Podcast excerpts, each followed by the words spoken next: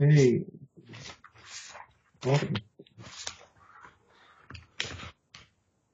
Hello everyone, welcome to episode 16 of DevOps Squared. Um, so, so this episode I've been looking forward to for a couple of weeks now. So we're, we're going to be talking about the DevOps Institute and um, we're very lucky to have a couple of esteemed guests representing the, the DevOps Institute today. So I'm really glad uh, to be joined by Jayne Groll, who's the CEO, uh, and also Helen Beal, who is the Chief Ambassador. And we're going to be talking uh, hopefully about a number of different uh, topics to do with what the organisation does and um, you know how how DevOps is affecting people's day to day lives when it comes to work, and a little bit about the organisation and uh, whatever else comes up uh, along the way. So.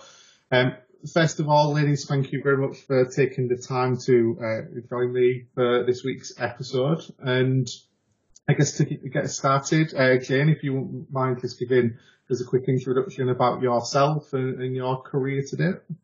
Sure, thank you. And so excited to be here and I'm really looking forward to today's uh, conversation. So, hi everyone, I'm Jayne Groll. I'm, I am currently CEO of the DevOps Institute.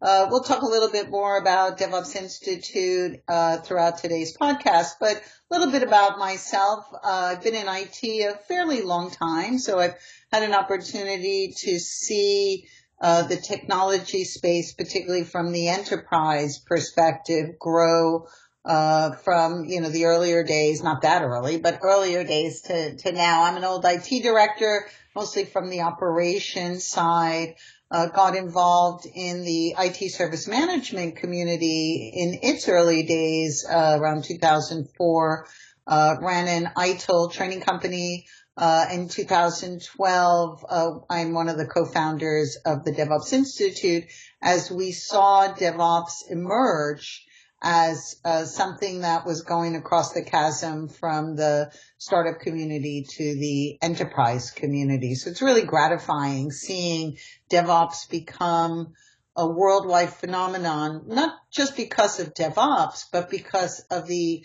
evolution and transformation of enterprise IT. So thanks again for having me. Oh, no problem. Thanks again for um, agreeing to come on. So, um, Helen, what, what about yourself? Quick introduction about yourself. Thanks, Martin, and I'll reiterate Jayne's point that it's lovely to be here. So thank you for the invite. Lovely to be here with my friend and colleague Jayne. As you said, I am Jayne's Chief Ambassador at DevOps Institute. I've been working in uh, IT for about 25 years. Uh, I started off at IBM after I graduated with an English literature and language degree, oddly. Um, and I've done all sorts of roles from sales to consulting. Um, I first came across DevOps around 10 years ago as it was emerging as I was working for a deployment automation organization.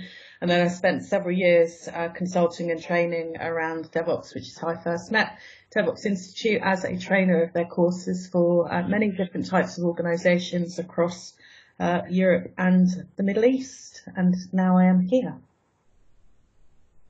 Okay, great. Well, um, uh, you know, again, th- thank you both for taking the time to uh, come on uh, and discuss all things DevOps with us. So the first question is is one that I ask everyone that, that comes on the show really, and it, it's it's actually a bit of a two part question. Uh, and what I'm trying to get across really is uh, there's a lot of people, and I, and I know this will um, resonate with you guys, is that with, when you talk about DevOps, there are so many different ways of doing DevOps. There are so many different ways of understanding DevOps, and that depends on your organization, you know, people, skills within your company, all, all, all kinds of different data points. And what I really want to try and get across is that even when experts talk about um, uh, DevOps, there are many, many different things that it means to them from their experience and, and such like. So, um, I, I, guess for, for, for both of you to um,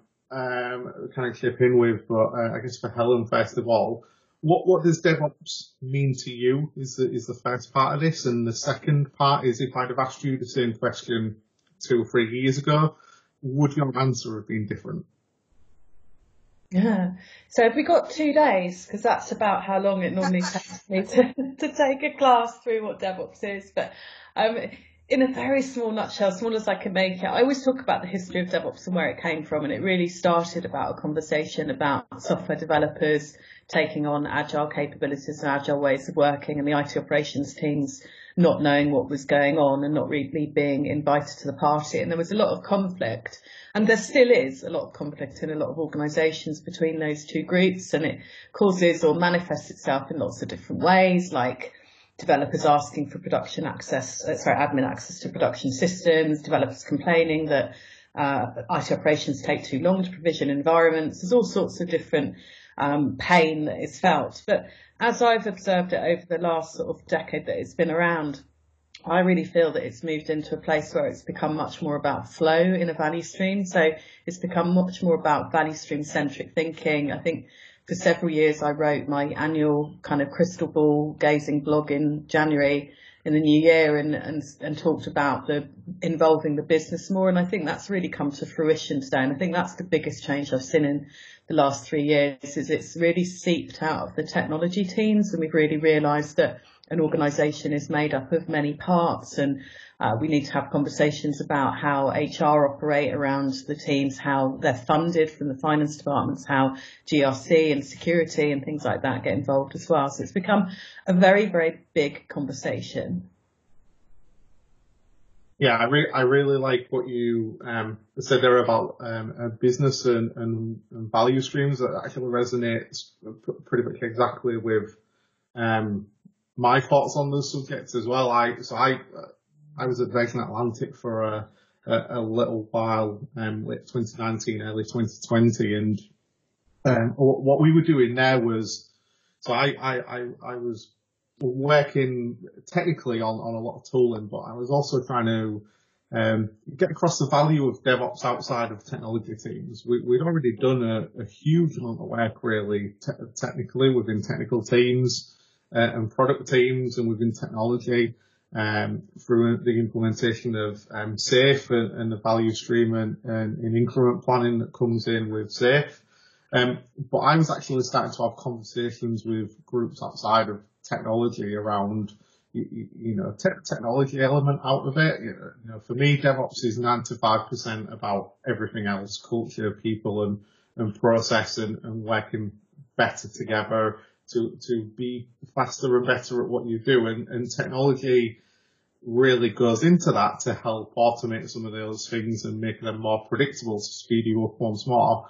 And, and you can still do some of that, whether you're talking to finance, whether you're talking to um, marketing, whether you're talking to procurement, any of those teams. And there was a lot of things that were really starting to resonate with people within those teams because they weren't technologists at all. They didn't understand what we did within technology at um, Virgin at all, but they did get um, the, the, core learnings, I guess, really that you'll go through on on, a, on an introductory course or session with attendees around, you know, really making sure that we are able to plan better when it comes to, to Scrum and, and those kind of ways of agile working. And, and, and it was really starting to resonate with people. I, I agree. If, if you'd have had those conversations even three or four years ago, I think people would have turned around and looked at you a little bit crazy because they just thought it was to do with technology and speeding up software delivery. But, and I think that's been a big, um, changing point in the last few years.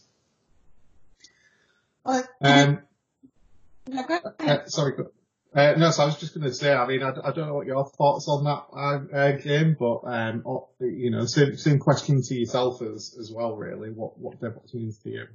So I'm gonna, and I love uh, everything that that you guys talked about because I think it it very much is about inclusiveness.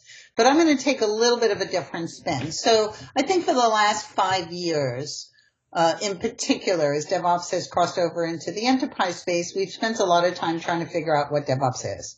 And, and so I, I look at DevOps more as a recipe than a single thing. So we wouldn't spend five years thinking about, well, what is a pizza? Right? What is a pizza? Is it thick crust? Is it thin crust? What really is a pizza? Instead, we would look at a recipe uh, that appeals to our appetite Um, and in that recipe would be a lot of ingredients. And, and so when I use the analogy of DevOps as a recipe, I think that for organizations, it is highly dependent on the quality of the ingredients. And the ingredients are, of course, uh, people ingredients, human ingredients, technology ingredient, ingredients, process ingredients, um, across the value stream. So I, I agree with Helen that, you know, our focus has to be on the flow of the value stream. And so when we look at our recipe and what the outcome is going to be, it is, first of all, dependent on the quality of the ingredients and what we invest in those ingredients, right? You know, the pizza sauce, uh, the cheapest pizza sauce versus, you know, the most expensive pizza sauce.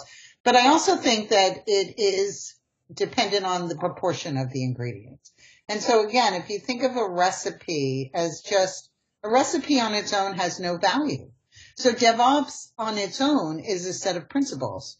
It is a set of principles for increasing flow. It's a set of principles for optimizing automation. It's a set of principles for uh, the people process and automation piece of it. but at the end of the day, I think it's the ingredients and the proportion of those ingredients that's going to drive uh, the success of DevOps. So, I mean, just to kind of sum that up, I think we need to stop worrying about what DevOps is and start looking at our organizational recipes for increasing flow and what our desired outcome would be, right? Your pizza, and my pizza might be very different. Uh, the ingredients you put on your pizza and my pizza may be really different. But at the end of the day, if it appeals and fulfills the outcome that we're looking for, in this case, increased flow, then I think we're, you know, we're doing the right thing. Uh, you know, you can't buy DevOps, right? So you can't buy it in a tool. You can't buy it in a process.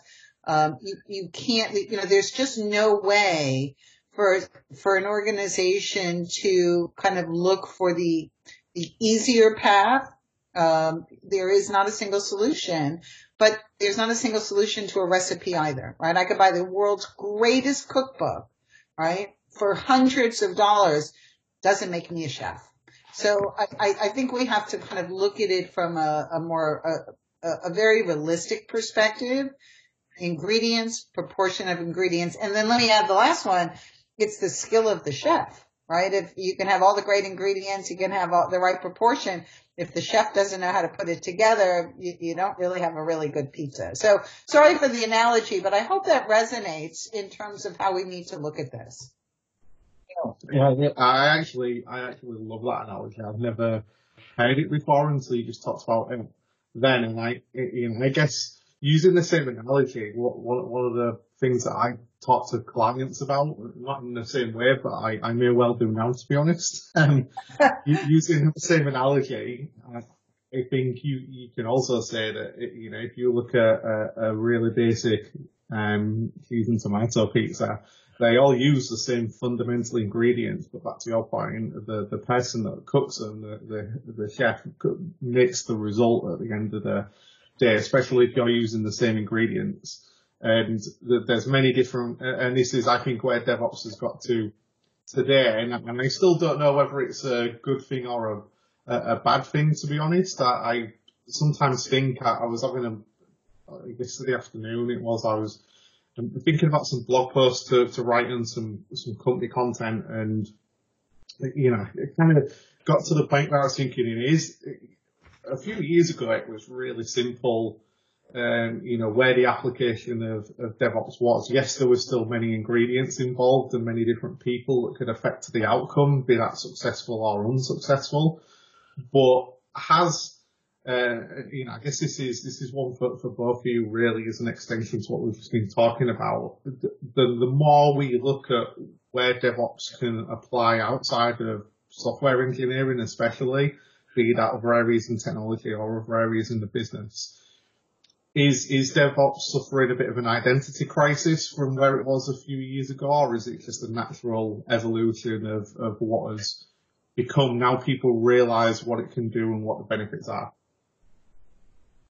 Personally, I don't think it's under any kind of identity crisis. I think what I've observed in my client engagements is that the entire globe is transferring its ways of working to a large batch traditional waterfall basis mm-hmm. in a short amount of words to a place where we are trying to be more agile and incremental. And, you know, agile and DevOps obviously go hand in hand. And I'm sure, you know, Jayne's very generous. She probably won't mind you stealing her pizza analogy. I, stole, I stole from her many years ago. She uses a phrase that DevOps is the harmonious polygamous marriage between agile, ITSM and lean, which I just love. Um, in fact, I've kind of taken that and expanded it into a super pattern and brought other things in it like holacracy and learning organisations and safety culture and all sorts of other things. But um, the point I think I'm trying to make is that there are these new ways of working and they exist because we have the internet and we have to digitally transform and part of that is being in a technological revolution. So I'm sure you've come across Carlota Perez's work that um, often is uh, cited at places like the DevOps Enterprise Summit with the IT Revolution team. And Carlota Perez says we're at this turning point in this technological revolution, and a big part of that is about changing the ways that we work um, to optimize that flow that we were just talking about in the value stream. The, the, ultimate reason, the outcome that we want from optimizing that flow in the value stream is for our, our organization to become high performing. So um, the natural consequence of giving our customers more value is that our customers will buy more things and we'll have more customers and our, our purpose or our reason for being becomes uh, more profitable and we survive um, in a difficult and highly competitive and disruptive environment. Um, so kind of lost track of what I was saying there a little bit. I think the original question was, has DevOps, is DevOps having an identity crisis? I really don't feel it is. I think most people are accepting that it's becoming a really broad church and almost like um, another word for the new way of working. Um, that's certainly how I see it. Jayne, I, I don't know if you agree with that. You've got a slightly different slant on it. What are your thoughts? So I agree with I agree with you with a little bit of a caveat. I think that in the early days, uh, there was a belief that continuous delivery and DevOps were synonymous. So in order to quote unquote get DevOps, um, it was the same as continuous delivery. And a lot of organizations, you know, and this is natural for us in IT, excuse me, is we start with, with the tech, right? So uh, everyone was like, hey, if I go get Jenkins or, you know, I go add these, you know, 50 different plugins or open source uh, applications, I've got DevOps. And what they found out was that's not true. And I think today, particularly, you know, facing this pandemic, which is, you talk about new ways of working, uh, organizations had to shift very, very quickly um, and the delivery of value, even the definition of value became, you know, center stage. Um, in, in, in some ways, I, I think has opened up the realization that it isn't continuous delivery. Continuous delivery is a great ingredient, uh, but it isn't, you know, you can't get DevOps purely by creating a CD pipeline. And, and so, uh, uh, Helen, I agree with you. I don't think there's an identity crisis. I think, as I said before, we've spent a lot of time trying to figure out what it is. And now I think on kind of DevOps day two, we're looking at how do we do this? So, um, so hopefully the dialogue is moving towards, okay, we understand that DevOps is a new way of working. We understand that agility needs to go beyond software engineering. Uh, but how do we do that? And I think that's very healthy. And, and in some ways, as horrible as the pandemic has been, I think it has opened the dialogue for, okay, we don't know what the new normal looks like, but, but certainly we understand that there have to be new ways of working because in, in this situation, the old ways might have been more of a constraint than an enabler.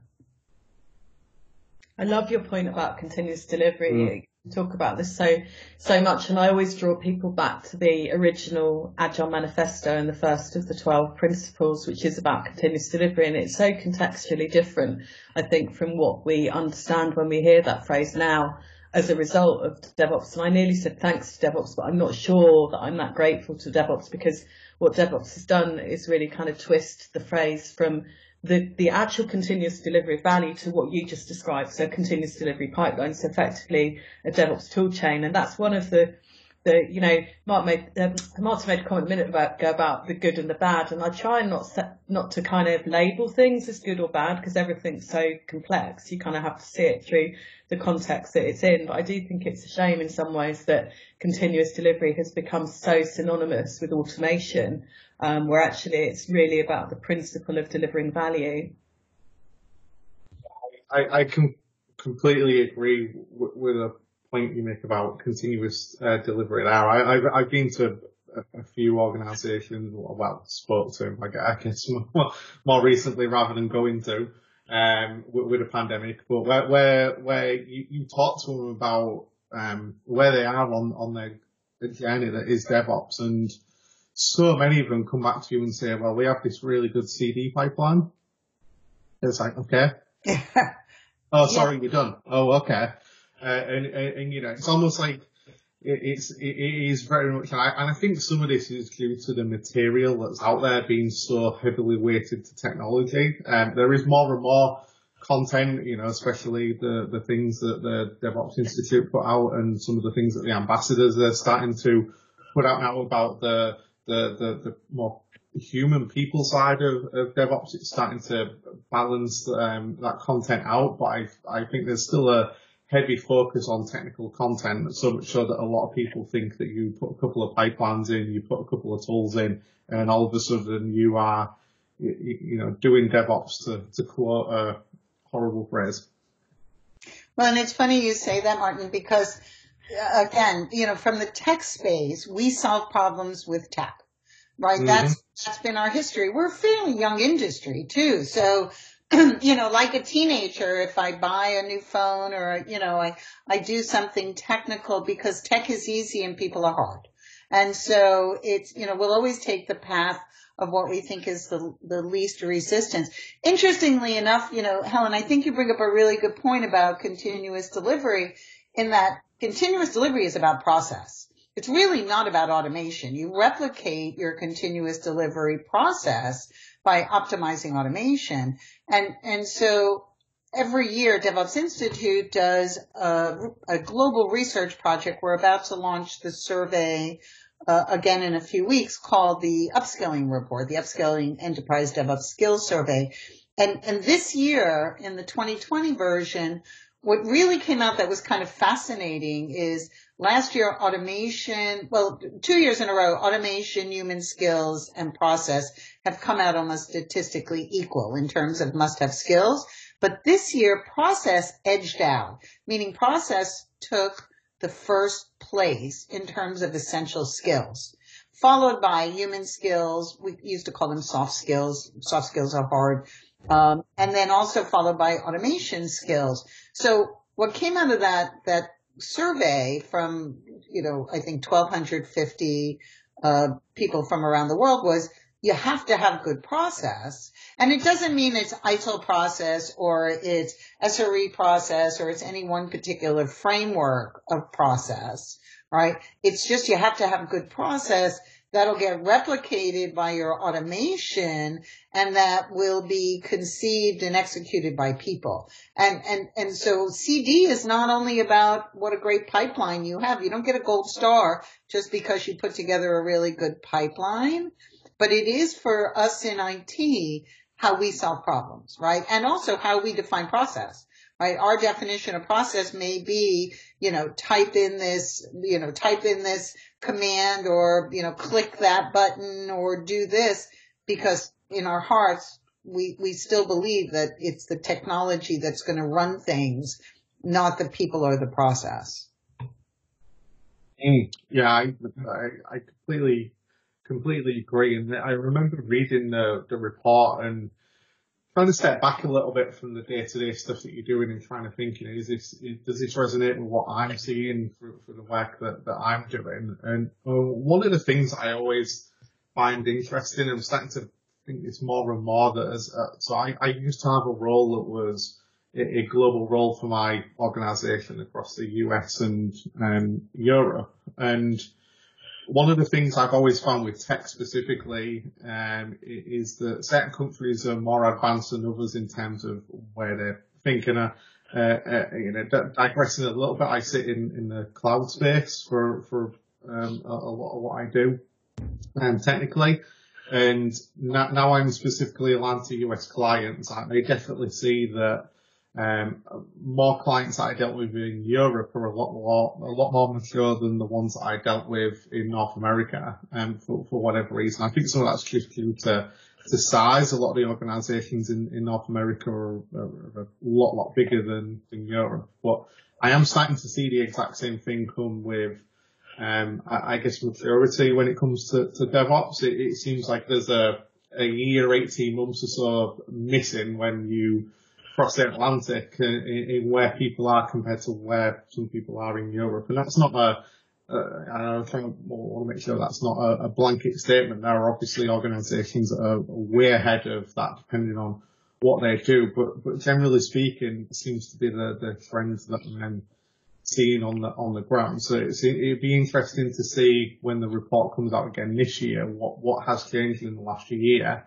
from the people that respond to you know, really see where their efforts have been because we should be able to get a good idea, I guess, from um, comparing the, the data as to what people have been focusing on and what people are going to be focusing on and whether the pandemic, you know, I hate to bring it up, um, again, it's obviously not a nice thing that's going on, um, for, for, a lot of people worldwide, but it is bound to have changed uh, a lot of things, like, like you said earlier on.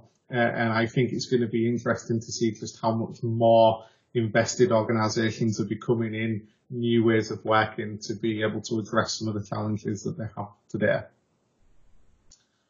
Um, so I just want to move on uh, a little bit. So I, I guess um, first of all, this one's really aimed at uh, aimed at Jayne, I guess, and what what really gave you the inspiration for the DevOps Institute and, and what is the core focus of, of the organization? Um, thank you for the opportunity to talk about it because it is my passion project, right? So I, you know, as Helen said, she became aware of DevOps about 10 years ago. For me, in 2012, I was invited to a very, very early DevOps days in California and um, and, and, and it was a time when there was a lot of debate about whether what this thing DevOps was and would it trans, you know, would it cross over to the enterprise and could it be applied to the enterprise? And at the time, at this DevOps days, there was just this remarkable energy, just this crazy remarkable energy from about 300 people, by the way, of which five were women. So we, we still have a little problem there, but, um, just really looking at different ways of working and, and talking about value and talking about flow and talking a lot about automation, but also talking a lot about, uh, about culture. And then, you know, came away from that with my business partner and said, you know, when something like this happens, and we had seen that in the ITIL space, when a, a set of practices start to emerge, communities of practices uh, also emerge at the same time. And so fast forward a few years uh, to 2015 as we saw DevOps really starting to take hold from an enterprise perspective, but also a lot of confusion. DevOps is different than um, other frameworks where, you know, in, if you look at, uh, say, project management or you look at Scrum, there are finite bodies of knowledge around it. And DevOps, as we've all agreed, is, is a pretty big recipe that has a lot of ingredients. So we launched DevOps Institute as an open member community. So we are um, a, a member-based community today uh, and, and forever. They will always be a free basic membership to DevOps Institute. But we also saw that this was happening all around the world. So it wasn't a U.S. specific uh, movement. It was something that was happening globally. So we launched DevOps Institute with the intent of being a curator. Uh, most think of us as a training company. We actually do absolutely no direct training. Uh, we accredit eight certifications around DevOps. We do the annual upskilling report. Martin, as you know, uh, the ambassador program under Helen's leadership has really given us industry expertise and a community of very passionate people that really want to support what's happening around the world. But our mission is to advance the human elements of DevOps. Because as we've all just said, there's a lot of focus on technology. There's a lot of focus on even process, but it is going to be human transformation that's going to drive success. And, and humans need to connect with other humans. Uh, that's part of our membership mission. Uh, humans need knowledge. They need to grow their careers. That's why we have certifications. Uh, they need to be able to go to events. We do a monthly, uh, as you know, we do a monthly skill update conference that focuses on a single single topic. But but the goal in order to advance the human elements of DevOps is really about connection, right? It's about connecting people in APAC with people in the US and people in EMEA, and it's connecting people that speak the same language, and it's connecting people with the same interests or the same goals. So, um, so again, the motivation was to create a community of practice where we could equip the community with resources, but also enable the community to connect with each other it's been an exciting journey, really, uh, an amazing, exciting journey.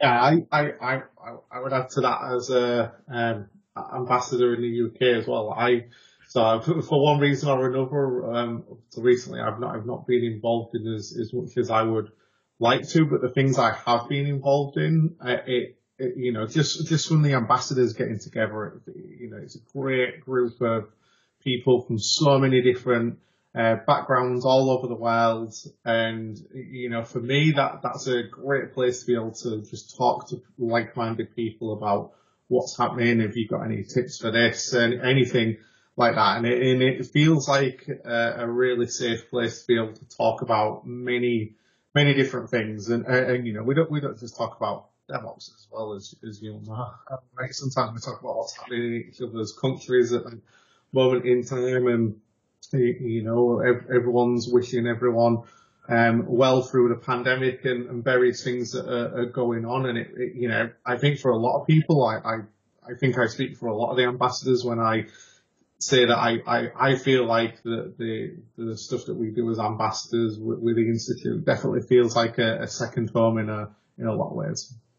Oh, that's so gratifying to hear. And really, Helen has done an amazing job not only of, of identifying ambassadors, uh, I think we're closing in on 160 ambassadors, but creating a community. And, and now that community is going to start standing up local virtual chapters so that, uh, you know, we have ambassadors from all around the world and providing that kind of forum for uh, the ambassadors with each other, but also with local practitioners to create that same kind of safe place to ask questions and to talk about uh, DevOps, but to not talk about DevOps, right? Half of half of uh, uh, you know being in this type of a, a chapter or, or, ambassador relationship is building new friends, even though you're thousands of miles apart from each other. So it's one of the things I'm the most excited about in terms of how we serve the community. Helen, do you want to um, share a little bit about ambassadors? Because really, you've done such an amazing job uh, growing that program. Oh, it's been such a pleasure to do it. I can't tell you. It's, it's so wonderful to be involved with such an amazing group of amazing people. And I think you've said a couple of the keywords already. I think the group of people are defined by their passion and it's the passion for DevOps as a topic and, and all its various lenses and also passion for sharing. So passion for being part of the community and giving help and receiving help. And, uh, you know, there's such a huge variation amongst the sort of about 160, as you said, nearly ambassadors that we have at the moment. There's a huge variation in terms of current skills. We've got people who have been experts in their fields for a really long time and people that are more just starting out but really, really want to grow um, in this space. We've got um, a huge variety of different skills. We've got people like Martin, you know, very technical, very Microsoft Azure focused. We've got you know, people that are very much focused on the softer, which are hard skills, as you say, so the human skills um, around leadership and resilience. So I'm thinking of Karen Ferris and Simone and people like that. And then, you know, we've got lean experts, chaos engineering experts, DevSecOps experts. We've got all the whole, you know, DevSecOps Argentina guys on board. So it's just so wonderful to be involved with these people every day. Um, broadly, there's, I guess, four kind of main categories of ambassador. There's the consultants, which are, could be individual consultants up to small groups, up to the, the really big global players. Then we've got lots of representation, as you know, from many enterprises across the globe as well. Um, And then we have the vendors, of course, as well. So we've got a lot of the, the big DevOps toolchain vendors involved. And then the more recent category that is emerging that Jayne and I are thinking and working on more at the moment is around the um, academia. So we're getting more professors, for example, from universities globally. So um, one recently from um, a new country for us as well, which was Venezuela, uh, which was quite exciting. So I don't know if you want to share anything, Jayne, about our thoughts of working more um, with that level of higher adult education. Absolutely, and, um, and and Martin, I hope this is okay, but I think it's really important. Um, you know, there's really a couple of reasons, and if you're listening and you do come from an academic environment and you want to become an ambassador, uh, we can help you do that. But you know, a we want to be able to uh, capture this, that safe zone for uh, folks that are working in academia and also give them access to the amazing ambassador community that we have so that they can share, they can ask questions, uh, and then they can build programs that will help their students uh, really succeed when they when they enter into the working world or re-enter. We know you know reskilling um, is going to be a big topic uh, for 2021 and beyond. Uh, so you know having that kind of access, but then also in return having access to what is happening at the university level. How do we contribute to undergraduate and graduate programs that are uh, again equipping a workforce that is going to need to get um, get set up and get going very quickly, maybe more quickly than than some of us when we graduated from university. So uh, I think focusing on a 360 degree view, and then more importantly, what I, I, I, I love about this program is that we're not just naming you as an ambassador, you know, for that brand recognition, the ambassador community is are supporting each other, but now we're going to take it out to the to the local communities. And so being able to have this amazing group of volunteers be be excited about connecting with local practitioners, but about connecting and finding out about what's happening or sharing their knowledge or inviting other ambassadors to uh, to speak to their communities really helps us extend our footprint. But, but I think more importantly, it really helps to serve uh, the, what we call the humans of DevOps. So very, very excited about adding academia, uh, particularly grateful for just the generosity. And each ambassador contributes in their own way, but just so grateful for the generosity of, of those that have agreed to be a part of this. Yeah, I, I I mean, that, you know, going out to, to academic institutes, I, I think is a, a, a great move. Um, so, so certainly from a, a hiring manager's perspective, um, you know, I've, I've been in a position before where I've had, um, people, um, I, you know, I guess at, different stages of their career, be that they've just come out of university uh, and are looking for that first job out of university and, you know, also people that have retrained, like you say, let's not forget people that, that um, pursue a career and then decide to, to change into something completely different and go back to go back to university and, and, and retrain. I, I think I, I mean, I, again, don't want to generalize, but certainly, you know, from experience, um, when it comes to the technical side of working in IT, I, I think universities do a great job, but certainly for some of the, um, people skill related things and and especially what you know what does it mean to work in a in an organization that practices DevOps? Why is it different to what you may know already? I, I certainly in the UK don't know of many universities that spend a, a huge amount of time talking about that as a subject and really preparing their students for what the working environment will be like after they graduate. And, and I think being able to build that rapport through through the institute with all of us ambassadors have been able to, you know, share some of our time to give some of their students an experience of what, you know, what it's like on the ground to, to work in this environment and, and also working in an organization that's going through that transformation. I think that's another thing that can't be, um, forgotten here is it's all right go into an organisation that's very mature. Um, obviously we still learn and we still grow and adapt as organisations as, as we progress through our uh, journey in DevOps, but there are also pr- plenty of organisations that are in a lot of flux as they try to get the right model for them. Uh, and that can be quite unsettling, I think, for someone that comes in to an organisation new where, where, they've not experienced that before and understand what it's like. So, I, I mean, I think like like any education piece, the, the world over that, that, for me, that can only be a good thing.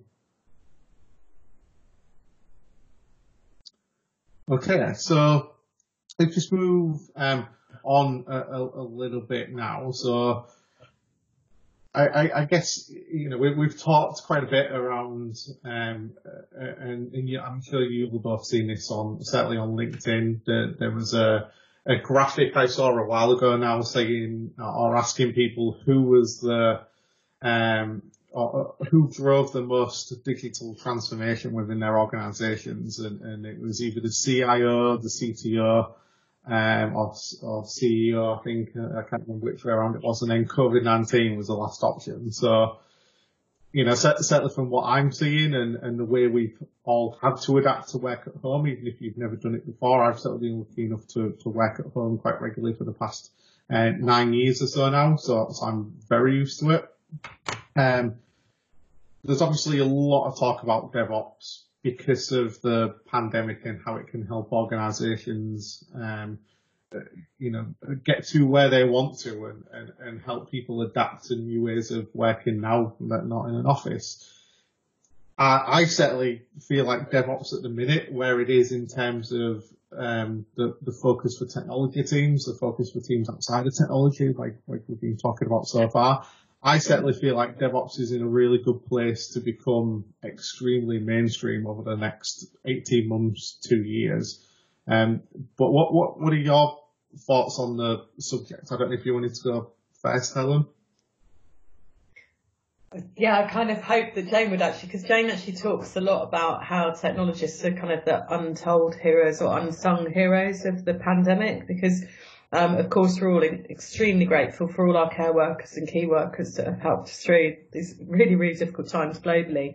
Um, but as you noticed or noted, um, huge amounts of organisations have had to shift so quickly to remote working. And whilst you and I and Jayne are pretty used to it and been doing it for years and have the setup, it's been really hard, I think, for a lot of people. And we haven't really um, appreciated how much work was done by technology teams to get them them ready for it. I think I'm undecided yet as, as to whether um, we can immediately see um, this being a catalyst or whether that's going to come a little bit later because there's a big difference between moving thousands of people to remote working to recognizing that DevOps or these ways of working have the opportunity to improve the organizational performance of your company. And I'm not sure that everybody's quite there yet. I almost feel like there's a settling in phase. Um, you know, some people are still asking about whether people are more or less product, productive at home, which is a really complex question. I don't know, Jayne, what's your view? Are we more or less productive working from home? That is an interesting question. I think that um, the paradigm has changed. So, by the way, Helen, thank you for acknowledging the the uh, tech community because I do feel really strongly that well, first responders, you know, healthcare professionals, uh, you know, people that are delivering my groceries for me, um, are frontline workers. The tech community had to really step it up. And, and I think that the pandemic showed organizations how agile they really are because being in the office was never a metric for success right? Sitting side by side with somebody didn't necessarily improve collaboration. Otherwise, we wouldn't be talking about DevOps. Uh, but if there was a comfort that people were productive if I could see you, uh, you know, if I could actually watch you work or I could, as a supervisor or as a team member, we could collaborate and we knew that it was, uh, it, it was something that we could see, we could, we could experience. And productivity when you're working remotely, you have to work a little harder at. Um, you know, Zoom or Microsoft Teams or you know, WebEx or whichever collaborative tools that you work, really being chat ops, right? Being able to optimize the capabilities, but also keeping that human connection. The productivity question is interesting because when people went to the office, they went for a fixed period of time. So they went from nine to five, or I don't think anybody works nine to five anymore. They probably work eight to six or something like that. But in, in any event, you had kind of a start and a stop. And uh, and, and organizations knew how to manage that, right? They knew how to manage that people showed up at a certain time and generally uh, left at a certain time and there was a cadence to productivity, right? Now we also know that during that period of time, people talked to each other, they socialized, they did a lot of other things.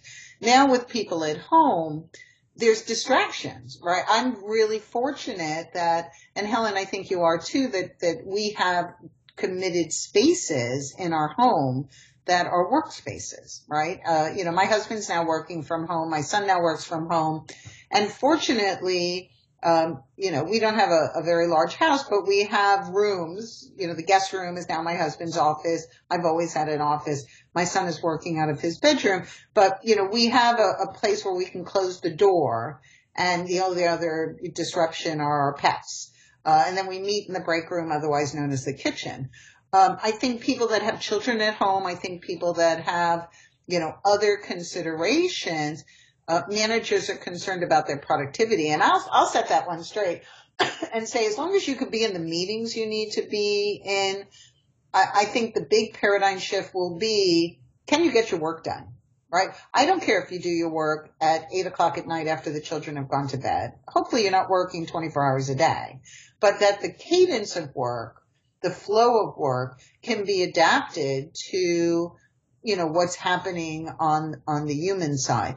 Uh, you know, I think a lot of people were hoping that children were going back to school. At least here in the U.S., there's a, a, a pretty big difference state to state, even city to city in terms of what's happening that. But, you know, just to sum it up, I, my hope coming out of this is that when we look at productivity, we look at results over that nine to five mentality. You need to be nine to five if you have meetings. Um, because you have to be at the meetings that you're scheduled for. But as long as you get your work done, isn't that really the definition of, of productivity?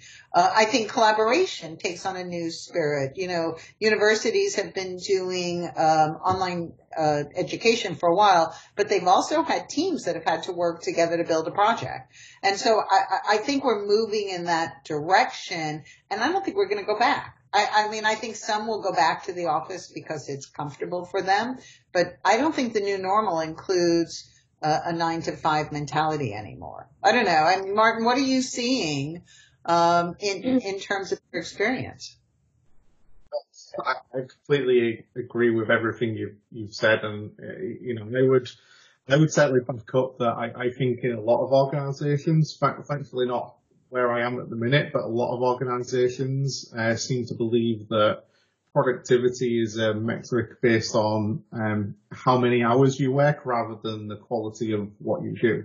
Uh, and I think that erodes some people's trust in, in the ability to work remotely. Uh, and, and, thankfully those um, those thoughts are now changing. I think with with what's happening, it's just unfortunate it's taken a, a global pandemic to to, to force that level of change within certain organisations. And you know, I, I I also want to underpin what you said about technology. Some people working in technology. I know when when this first started, um, you know, my my wife um, um, used to work in the health service in, in the UK, and um, basically said uh, you know, off the back of her uh, comment around how hard people will be working in the health service, I, I say, you know, I completely agree, and, and, and I don't envy the amount of work they'll have to be doing. But don't forget, there are also people that support, um, you know, Teams, WebEx, Zoom, uh, all of these that have all all of a sudden overnight have to deal with a, a seven to tenfold increase in their user base. Um, with no extra funding because it just came overnight. um, keeping that platform up and running, sometimes for extremely critical conversations. There's now a lot of governments using these platforms, so availability is, is more critical than ever in a lot of ways.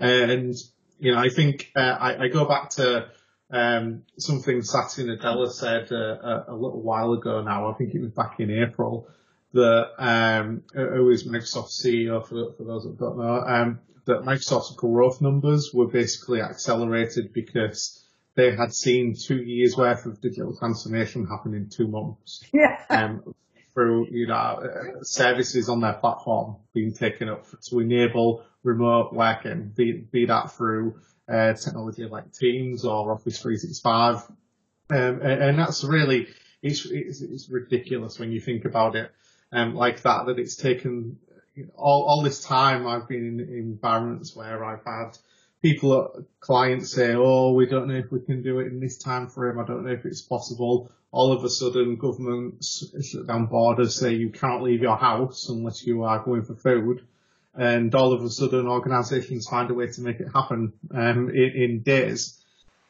So I'm afraid that's actually all we've got time for this week, uh, which is a, a, bit of a shame. We're really in a, a flow then, really good conversation. So um, yeah, I just want to say thank you, ladies, for taking the time to uh, join me this week. It's been great having you both on.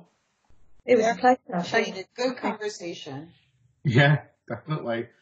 And um, yeah, I, I, guess just very quickly for everyone, uh, episode 17 next week, um, we are talking about DevOps on AWS. So a little bit more technical conversation following up our writer session uh, uh, last week. And um, hopefully I will speak to everyone soon. But thank you again.